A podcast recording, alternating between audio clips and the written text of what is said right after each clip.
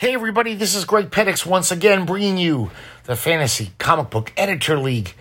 Uh, we're up to 1974 in our imaginary history of an imaginary comic book company edited by a real man, me, even though it's nothing's really being edited or published. But in my head, they're oh so real because I've been living with these in my head for quite a while now, definitely over 10 years' time um, maybe even 15 years, I've had this comic book company in my head. And I've been sharing year by year the history of this company. And I will continue with 1974. Uh, not a lot of changes this year. Gonna have a new title though. Very excited about this one. Once again, just ripping off something that I want in my comic book company. So this is a uh, a character called Dragon Fist. And uh, as you can imagine, he's a martial arts hero. And uh, when I was a kid, I loved Iron Fist. And then later on, because it's a little more mature, I loved Shanghai Master of, I'm sorry, Shang-Chi. When I was a kid, I always thought it was Shanghai. But Shang-Chi Master of Kung Fu. And uh, part of the reason I loved that comic so much was uh, a lot of the issues in the first 50 issues were drawn by Paul Gulacy, an amazing artist. Uh, came about in the early 70s, started drawing for Marvel Comics pretty much exclusively for a while. Then he actually did some of the first independent comics, you know, from Eclipse. He did Sabre, did lots of uh, kind of uh, his own stuff, but he always worked for the companies, cranked out a lot of stuff. Even up to like the 2000s, still very high quality stuff I recently saw some of his Catwoman Catwoman comics he did for DC. Ed Brubaker wrote him. God, he still got chops. That guy. Um, not as good as he was in the seventies, though. I mean, God, that stuff is beautiful. If you ever have the chance to uh, read Master of Kung Fu, seventies, eighties Marvel comic, you should. Especially at the time, it was definitely a cut above your average superhero comic or anything published by Marvel written by a guy named Doug Moench and uh, drawn by Gulacy a lot and others. But um, but this is going to be more superheroic looking because Shanghai just Shang Chi just ran around in pajamas, red pajamas, kung fu pajamas. Dragon Fist is probably going to be more Iron Fisty, but still very uh, really fun um, kung fu comic, martial arts comic. And of course, he's not just going to be run of the mill martial artist because he's going to have a, a, little something extra that makes him a superhero. And basically, it's just like Iron Fist. He's got a hand that can like get all fiery and go through a steel wall if he wants to when he summons his chi. So that's Dragon Fist, drawn by Paul Gulacy. It's going to be amazing. It's going to be nice. So, uh, I also want to say that, uh, you know, around this time, um, we're going to even start mentioning writers for once. Uh, since 1940, uh, in our history, I've never really, all I've mentioned is artists for the most part. Um, some guys like Will Eisner were writer artists, and Basil Wolverton and a few other guys. But for the most part, for the superhero comics, I'm just like, I don't know. Back then, there weren't that many good writers. And it's, you know, EC had some great stories. But as far as this kind of genre stuff, and Marvel and DC, that stuff's pretty much all Drek. The so called Golden Age, uh, most of the Silver Age. It's really not a lot of good writing there. But I imagine we've been going since 1940, raising the bar of what comics can be by just putting out all this quality shit with intelligence and respecting the intelligence of the readers who buy our comics. So I can imagine, you know, 24 years of that. It would have changed a generation. So I imagine a lot of little kids in the 40s would grow up reading this stuff, and definitely in the 50s, and be like, hey, I want to write good comics. Uh, to be a comic writer, you don't just write like superhero punches villain for four pages, and then he kisses a girl, and then he punches another villain. It's uh, we would always have had good stories in our comics, uh, good characters, um, complex characters, shit like that the stuff that makes good fiction. So I don't know. In the '60s, there, would be some great writers in our universe. Um, because they grew up reading good comics. Uh, so, but you know, around the 70s in our universe, there were some great writers popping up at Marvel, slipping through the cracks, if you will, because, you know, Marvel did everything to stifle any kind of individual voices. They were all about, ah, just write Spider Man. Don't don't rock the boat. But around this time, we got guys like Don McGregor, um, Steve Gerber, Doug Moench, even um, not as weird as those other two, but still a solid scripter and just a cut above. You know, as far as his characters, you know, they were it was they were adults. They weren't these cardboard cutout one dimensional characters. Maybe they had one and a half dimensions or two. I'm not talking Dostoevsky here, people. This is just it was a pretty low bar. In reading comics growing up, it really uh, we were just happy to get something a little different. And um, also wanted to talk about, um, haven't been really talking about Amazing Weekly much, but because that's the our comic that doesn't have to fit into continuity, and the artist would own their shit, so they could do whatever the fuck they want. They wouldn't have to worry about like, oh, does this fit into, I don't know, if he meets Swamp Beast, what'll happen, or the New Gods. Because in the seventies, there were a lot of great characters like that. You know, showing up at Marvel and, and Marvel Spotlight and Marvel Premiere. And DC had some kooky, like, short run titles that, you know, totally were outside of any comic universe. They were just fantasy stores, sci fi. So, um, I was thinking, um, around this time, we'd start seeing those guys all being serialized in Amazing Weekly, like Deathlok, uh, Rich Buckler's creation from the from around uh, 74, 75, 76. And you know, that was just a great concept, especially at the time. It was like post apocalyptic, but uh, not too far in the future. And, um, you know, definitely doesn't fit in the Marvel Universe. It didn't. But, you know, we'd have that series in Amazing Weekly, and he could do whatever the fuck he wanted. And things like Demon Hunter, another Buckler creation he made for Atlas Comics. There's a lot of Atlas comics I would love to have you know, like Wolf the Barbarian, one of my favorite barbarian comics ever, uh, created by, written and drawn by Larry Hama, who went on to basically create the G.I. Joe comics that saved Marvel's ass in the 80s, sold more than anything. So, yeah, just just imagine any great title like that. We would have had an amazing weekly. Because all the best guys work for us, because we treat them right. So uh, yeah, that's 1974. Except for we got to get into uh, the annual Amazing Tales annual for that year, and kind of continuing this whole horror trend. Um, not that this is really horror. Well, it kind of is, but the Invisible Man by H.G. Wells, and uh, we're gonna get Ralph Reese to draw that. Ralph Reese I don't know what the fuck that guy's story is. He was came around and maybe he had some stuff in the late '60s, but you saw him a lot in the early '70s. Always just popping up somewhere odd, a backup story, uh, or in an anthology horror comic. He was so good though. Like, oh man, I don't know if he maybe was his art was so like illustrative and fine that he couldn't crank it out, so he couldn't meet deadlines. But I don't even know if he ever did like a normal Marvel or DC comic ever. Um, I'm sure he did. I just can't think off the top of my head. He might do fill in issue here and there. I think he might have. I don't know, did Ghost Rider once or something. But yeah, Ralph Reese, really good. Kind of unsung because he didn't really do much. And, uh, but if you see his art, you'll be amazed. Like the early 70s, you know, there's all these hacks working for Marvel drawing supervillain team up in Marvel 2 and 1. These just wretched, you know, artists rushing to meet their deadlines, just hacking it out. And Ralph Reese, man, he was good, really good. So that's going to be a beautiful comic, Invisible Man. Um, okay, 1975. Let's move on.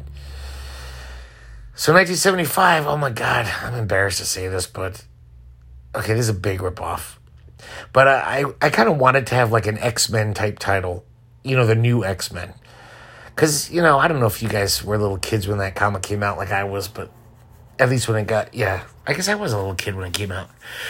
X Men was just like game changer. It was like, wow, I actually feel for these superheroes. They actually seem to have some kind of, you know, inner life and hopes and dreams, and they're not just, uh, you know, whatever. Of course, uh, you read that shit as an adult. Chris Claremont's writing, it's pretty awful. And what you thought of as complex, at least two three dimensional characters, it really was just a bunch of catchphrases that he repeated over and over to give someone a little character. So, but it's a good idea. It's sound. And of course, you know, Chris Claremont grew up, he was working in that time. Not much was expected of a comic writer, except to get from point A to point B and have a lot of fights. And maybe you could have a little character stuff every few pages. And he definitely ran with that compared to most guys. but I want some kind of great, exciting super team like that. You know, probably outsiders, you know, just like, uh, you know, the Furies are like our Avengers. Um, I talked about that a few episodes. But this would be like the outsider superhero group, like the Doom Patrol or the X Men. And the name of this is like, I just like the sound of this for a superhero team, even though it's actually a hardcore band from the early to mid 80s. Uh, I don't even think I ever owned a tape or CD, uh, sorry, record of theirs. I, I think I just saw their name in Maximum Rock and Roll when I was a teenager. And I thought, wow, that sounds cool. So the name of this super group is going to be called Omega Tribe. And uh, because it is basically just our X Men, it's going to be drawn by Dave Cockrum. And if you've ever studied the um, history of the new X Men, Dave Cockrum, you know, came over from DC he was working on Legion of Superheroes for years, created a lot of characters for them. Um, and the, he was kind of an idea factory. And when he comes over to X Men, a lot of those new X Men were new characters. You know, Cyclops was in it and Jean Grey, but most of them were these made up characters. And Cockrum designed most of them and kind of had the idea for them. He really, Dave Cockrum, you know, not the greatest artist, superhero artist ever. He was pretty damn good though in the 70s. Definitely had a nice, appealing style, but he was really good at costume design. I've seen sketches of, uh, you know, character sheets. Dave Cockrum created a lot of amazing superhero costumes, even ones that he didn't draw. Marvel Comics kind of recognized how good he was, and they'd be like, "Hey, work up this new title, even though you're not drawing it. Draw some costumes." So, you know, Omega Tribe at the very least would look good. And of course, we'll have one of our great writers writing it, so it'll read good too. And uh, so that's that. So we got some artist changes for 1975. And uh, so Crimson Knight is going to have a new artist now. Uh, Alex and Nino will be leaving. And uh, Knight will now be drawn by Alfredo Alcala and uh, that's going to be nice. Alcala just made for that kind of shit. Just very illustrative, really good at drawing historical comics. It'll be nice. Um, so Alex is leaving that. Alex is going to take over Thor. So just imagine, just like Steranko took over Thor last time we told you about, or I think that was last episode. And he's been drawing it since then, since 71. But, you know, he's got to move on and uh, Steranko uh, got, got bored easy. He was a genius, so you know he could just stick around. But he's taken Thor into a more op art, crazy, surreal dimension than Kirby did. Just imagine what Alex Nino would do with that. The you know Asgard and oh my god, I would love to see that comic. That would be fucking beautiful. So where's Jim Steranko going? This is just too perfect this is just, oh my God. I'm a really good editor. So he's going to take over Ms. 45, our, our pulpy 30s era comic. Um, and if you know anything about Steranko's career, around this time, he was uh, doing like his own pulpy 30s narrative called Chandler, uh, released decades later by Dark Horse as, a, as Red Tide but it's it's the same graphic novel, just remastered. And so Steranko did covers for The Shadow, beautiful painted covers for the the books. the um, pulp novels that were re-released around that time. He really liked that shit. He he, he did the design work for Raiders of the Lost Ark. Jim Steranko did a lot of the storyboards, production design. He just definitely uh, know loves the past. So God, Jim Steranko drawing Miss Forty Five with all the film noir aspects of the shadows, and that's gonna be fucking great. So Miss Forty Five, I can't remember. Oh yeah, so basically, Mike Kaluta's done his run. No more monthly comics for Mike Kaluta. Just ask him to do two years was a stretch. Of course, he'll still be all over our fucking titles. Lots of covers, lots of stories, and amazing weekly, and maybe doing fill-ins here and there for other comics.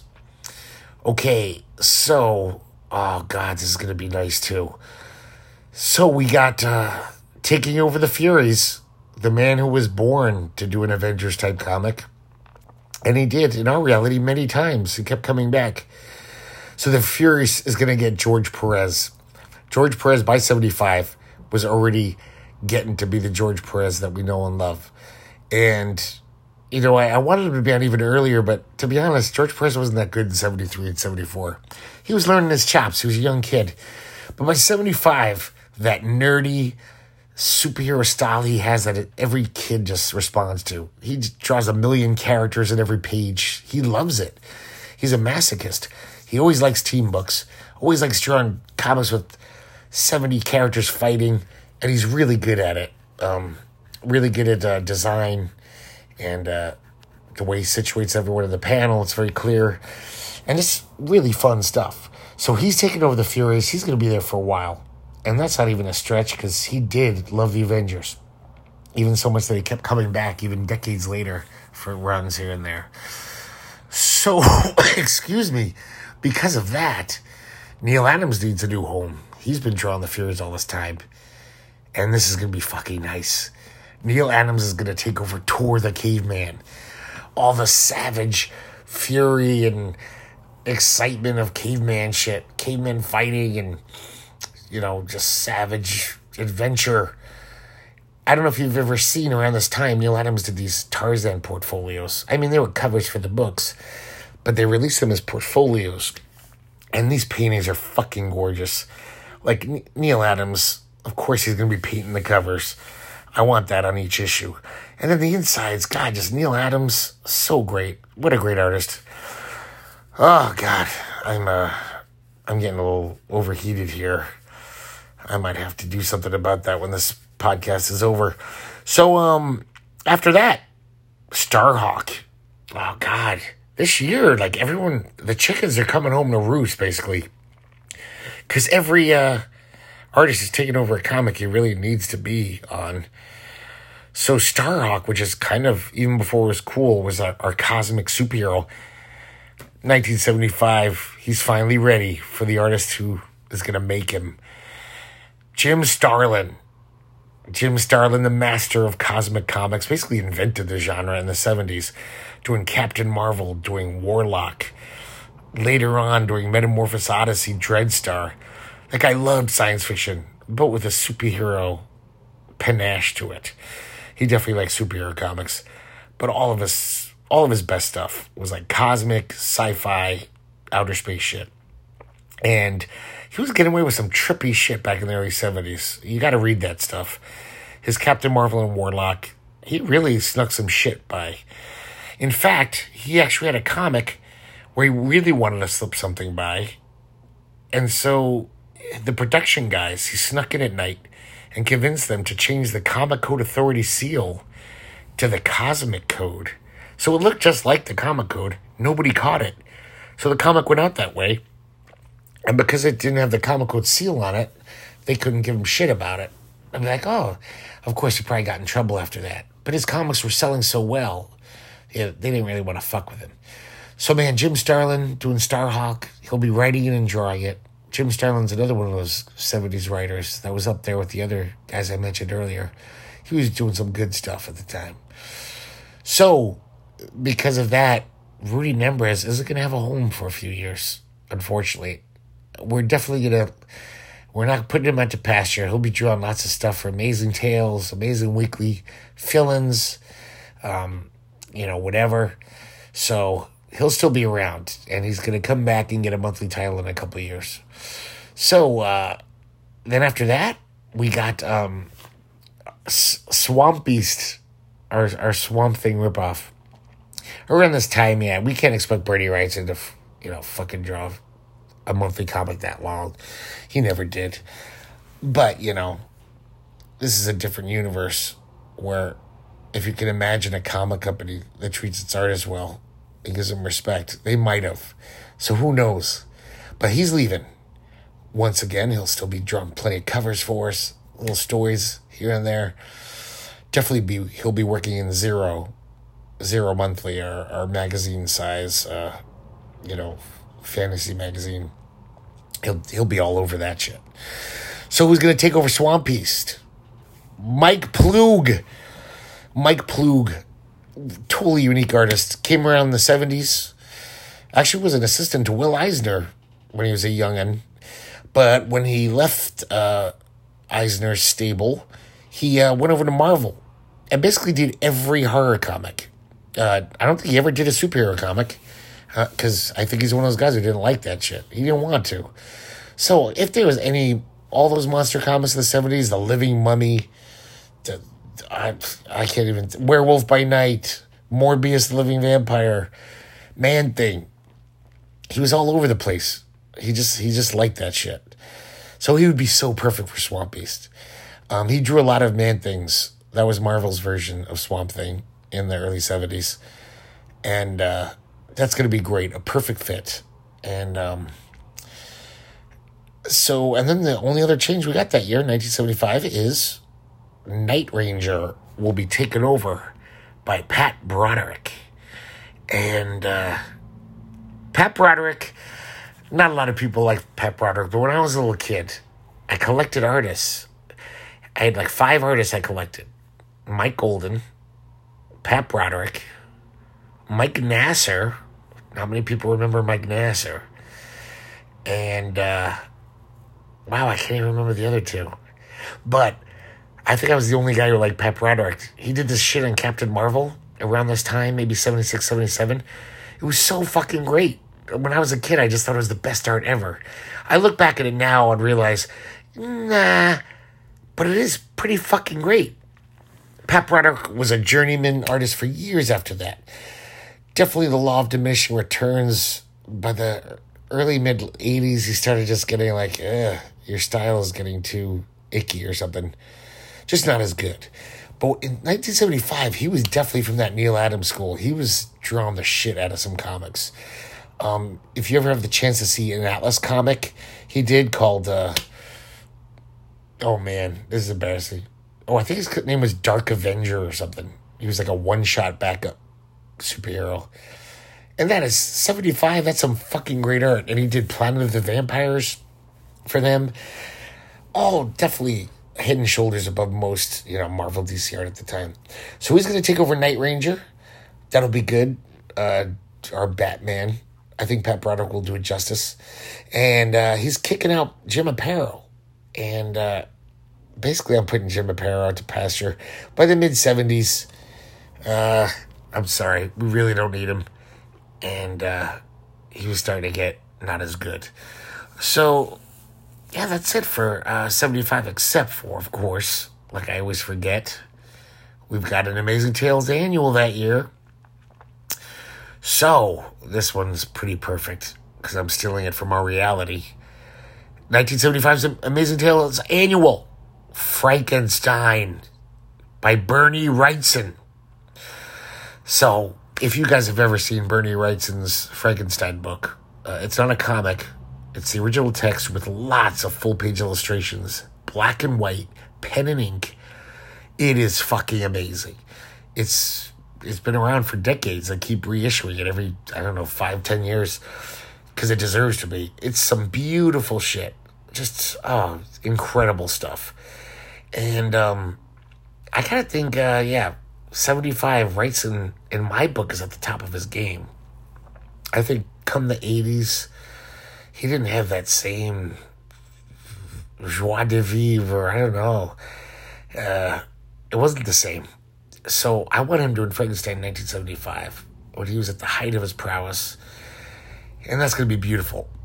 And, you know, he's just left uh, Swamp Beast, you know, in January or December the year before. So he's going to have time to lavish, turn every page into a beautiful work of art. Um, I mentioned earlier that we do have, you know, a book division. Uh, you know, Amazing Comics has an amazing books in print, and uh, most of them are reprints of older stuff. But stuff like this, stuff that that's that's this good, we'll just reprint the shit out of that, you know, immediately, and because uh, I want it to be on good paper, and not just a little comic book. So, uh, yeah, I think I covered everything for 1974 and 1975, and that's about it. Um, I did want to talk about um, this podcast is listed as a mental health podcast because I don't know how to find comic books as a category on Anchor. Maybe there is none. I found visual arts, but that seemed a little vague. And then I figured, yeah, this is more about mental health this is kind of some sick shit I'm doing. And I don't think even hardcore comic fans would want to listen to me rant about comics that don't even exist. So, um, I, I think though, I just want to explain, um, I'm not that much of a suicidal, morose guy. I know some of my lighter notes make it seem like I'm this perennial sad sack, but, um, I'm, I'm not that happy. That's for sure. But, you know, it's not like my life is miserable uh, I have a job I can stand, even though it's pretty terrible. I flip burgers at a fast food chain. That sucks. Um, I uh, don't really have anyone in my life close, you know, like a girlfriend or or a boyfriend.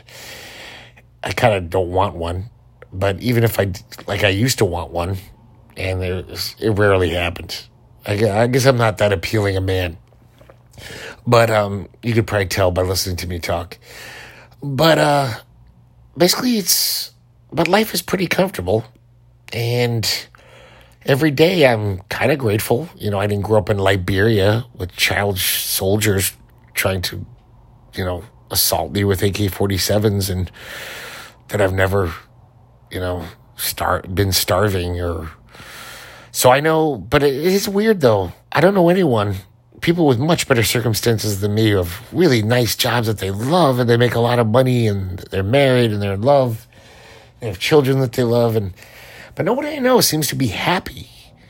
And it's just strange that is that how humans are just wired? Like we just can't be happy. Cuz when you consider like even though I'm this loser by our standards and I'm not being like poo pooing on myself, really. I mean, I'm a 53 year old man who make, makes slightly more than minimum wage flipping burgers. And I live in a filthy apartment with lots of comic books. So I know where I am on the strata, on the totem pole. But when I consider that I, I live better than so many people in the world, and especially when you look back in time, it's like I live better than King Henry VIII. That fucker never tasted Nutella. He doesn't know what uh, Ben and Jerry's cookie dough ice cream tastes like. He doesn't, never had sushi. He uh, never could listen to, I don't know, the Ramones or any band. Put in your favorite band there. So, I don't know. It's, I, I do get it. I'm grateful. But uh, I think we're all in that same boat. We're just like, it's so fucking hard to be happy. And it doesn't make sense. Like human, I think we're basically badly wired robots, the human race. There's something fucked up about us where it's no matter what we get, and I got barely anything, but I know it's pretty nice not to be shot at or, you know, assaulted or, you know, be safe and well fed and have a roof over your head. But, um, yeah, I came up with a word. Uh, I have this really great friend, and she loves words. She owns a Oxford English dictionary, like the big giant one. It's like fifty pounds. You need a magnifying glass because the words are so tiny. And her friend gave her homework assignment once when she was leaving for vacation. And she said, You have to make five words up before I get back. And she told me some words she made up, you know, by putting Latin roots together and stuff. And so I came up with a word, and it really, I think it's a word that we all need to use, and it's called sucksist. And it's only a coincidence that it sounds like sucks. I, I wasn't even planning that. It's basically just taking subsist and exist and shoving them together. And if you look up in this, you know, if this was a word, the dictionary definition would be um, the realization that your life isn't nearly as good as you hoped it would be when you were a kid, and the dreams you had are so far from being realized. And yet, at the same time, realizing that you live better than 99% of all humans who have ever lived. And I'm talking to even people like me who are pretty lame are my life. But yeah, like I said, I live better than any king. Those guys fucking had all these nasty diseases. If they had a toothache, they just had to live in pain. They didn't even have good dentistry then. So, uh, yeah, that's basically uh, just want to explain that. Um, I get it. I'm grateful. Believe me, I'm grateful. But I think uh, I'm just uh, ec- um, not echoing. I'm voicing what almost everyone feels like. At least all my friends, everyone I know, no one seems that fucking happy, and they should be, because life is pretty fucking easy when you grew up in North America, and you're kind of either at least not on the poverty level. Well, I'm on the poverty level technically, but I have an apartment, and I, I'm not hungry, and uh, I can afford booze. So uh, even though I'm very frugal, it's a pretty month to month existence, but I'm, I'm making it. 53. Still haven't been homeless. Could happen. I could break my arm, and then I'll be, then I'll fucking know depression. That's when I'll know. That I'll have a real reason to be sad. So, uh, yeah, there you go. Mental health podcast. Finally, get around to that part of it. I don't think we'll talk about it again because it's not as fun as talking about the amazing comics group. So if you have any comments, give me a call.